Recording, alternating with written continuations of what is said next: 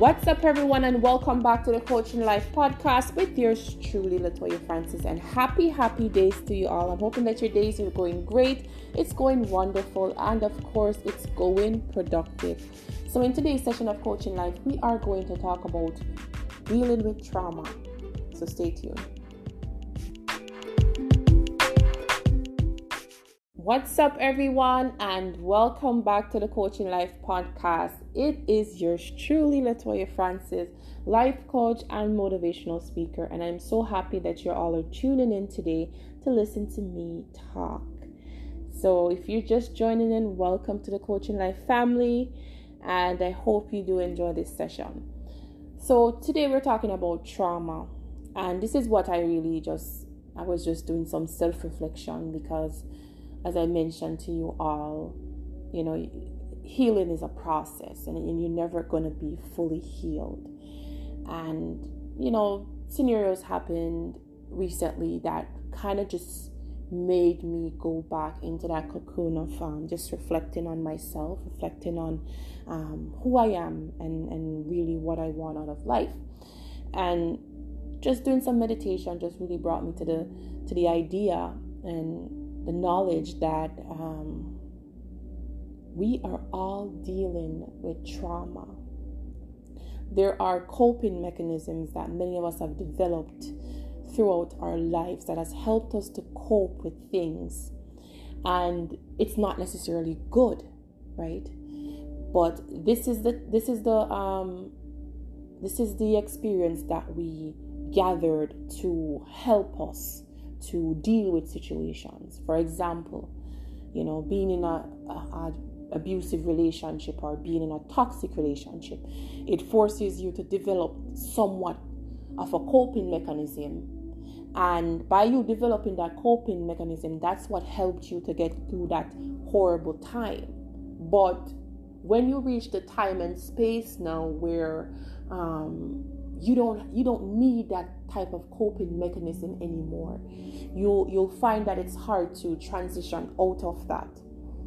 Have you ever heard about um, ptsd there are ptsd that happens in relationships. There's ptsd that you've developed because of relationships because of toxic relationships because of toxic experiences you've developed this PTSD and it is a way for you to cope in that situation. But what what happens now because the brain is so used to fighting used to used to always being on the defensive side you realize that okay well now um, i'm not experiencing that anymore. But how do i tune the the coping part of it out? How do i enjoy the experience? How do i how do i just enjoy moment after moment in um, instead of over analyzing everything. And I was just doing some self reflection, and I was like, yes, you know, there there are traumas that I've that I've held on to subconsciously, not knowing, and you know, it really forced me to go back and reflect. And and and I always say this, you know, I'm not I'm not perfect right? And a lot of us, many times, we suffer from imposter syndrome, right? We're imposters of, of, of what we want.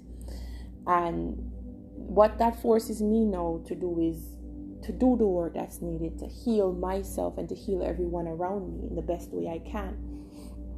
And you know, it's it's just a great experience and also I've I've just spent some time with myself, you know, and doing the things that I love to do, reading, um, getting back into working out again, um, doing a lot of things, connecting with nature, gardening, like like flowers. I love flowers. I realize that it, that's my thing now. You know, I love to see plants, live plants growing around me, um, and that's type of thing that make make me feel good. Um, just be connecting with people that are worth it. Because a lot of times we hold on to people places and things that no longer identifies with who we are. Where what we're about where we're going. But again that coping mechanism thing comes in and you hold on to these things as a way to um, i would say be strong standing up for yourself. Because I always say, I, like growing up, I was very shy, and being shy forced me to kind of like, you know, not standing up for myself for not doing the things that I wanted to do because I was so shy. So now, being an adult, um, graduating from that point of shyness because hey, I have a podcast going on here. so I think that shy bug has definitely left the building, but um, now I'm at the space where I, I am I'm vocal about what I want. I have to understand um, there are ways of how you can verbalize um, what you want without really being on the defensive side. So subconsciously, you know, you you'd think that well, you know, being shy and you know not standing up for yourself, you know, you develop in being an outspoken person and knowing what you want. But there's you have to understand that ever so often you have to evaluate the way you deal with a situation, you approach persons because remember communication wasn't a thing that you were used to. So therefore you're still growing and you're still developing that communication um, pattern. And you have to come to understand communicating. What is effective communication? Am i listening to respond or am i actually understanding it?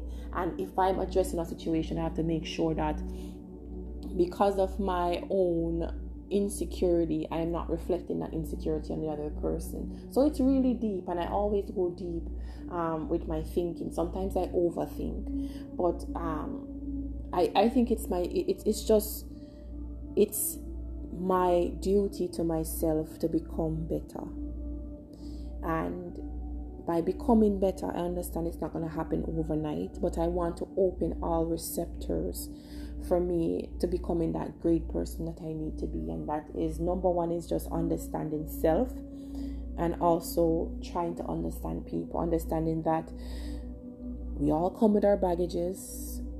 Doesn't matter what package it comes into, it could come in the Gucci bag or the Chanel bag or something, but we all have our individual baggages, and when we enter um, a situation, we're coming with all those baggages behind us, and that trauma comes behind as well. So you have to know okay, well, I've reached a time and space where I'm not 100% healed because we'll never be 100% healed. However, I've reached a time and space where I can um, I can take in the experience and not judge it.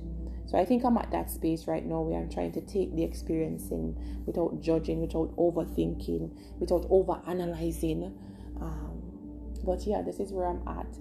But I definitely, definitely would advise everyone um, to just take time to heal, man. We're not perfect, you know, regardless of what Instagram or Facebook might, you know, look like and make you look like and you know you look perfect on the on the filters and all but life is not perfect and we're all growing and hopefully becoming our best self and a part of becoming your best self is identifying the traumas that will affect you in the future. Until next time wishing you all a peaceful and of course a positive positive vibration